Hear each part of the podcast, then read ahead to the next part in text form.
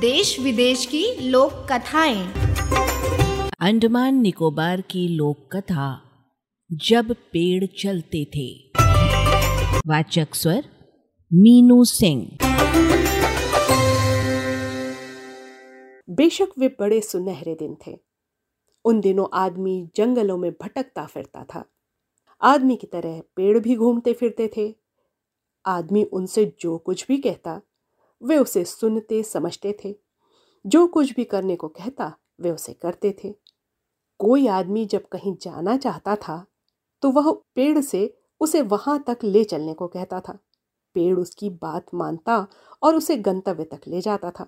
जब भी कोई आदमी पेड़ को पुकारता, पेड़ आता और उसके साथ जाता। पेड़ उन दिनों चल ही नहीं सकते थे, बल्कि आदमी की तरह दौड़ भी सकते थे। असलियत में वे सारे काम कर सकते थे जो आदमी कर सकता है। उन दिनों इलपमन नाम की एक जगह थी। वास्तव में वह मनोरंजन की जगह थी। पेड़ और आदमी वहाँ नाचते थे, गाते थे, खूब आनंद करते थे। वहाँ वे भाइयों की तरह हँसते खेलते थे। लेकिन समय बदला। इस बदलते समय में आदमी के भीतर शैतान ने प्रवेश किया। उसके भीतर बुराइयाँ पनप उठी। एक दिन कुछ लोगों ने पेड़ों पर लाद कर कुछ सामान ले जाना चाहा, परंतु उन पर उन्होंने इतना अधिक बोझ लाद दिया कि पेड़ मुश्किल से ही कदम बढ़ा सके। वे बड़ी मुश्किल से डगमगाते हुए चल पा रहे थे। पेड़ों की उस हालत पर उन लोगों ने उनकी कोई मदद नहीं की। वे उल्टे उनका मज़ाक उड़ाने लगे। पेड़ों को बहुत बुरा लगा। वे मनुष्य के ऐसे मित्रता विहीन रवैये से खिन्न हो उठे।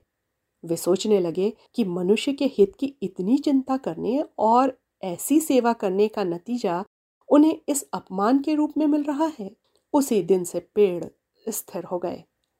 उन्होंने आदमी की तरह इधर उधर घूमना, दौड़ना बंद कर दिया। अब आदमी को अपने गलती का एहसास हुआ।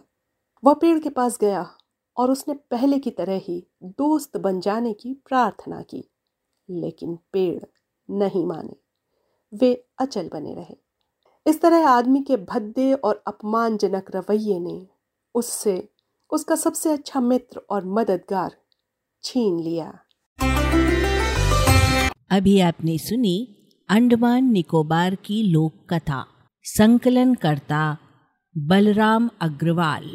ऑडियो प्रस्तुति रेडियो अर्पा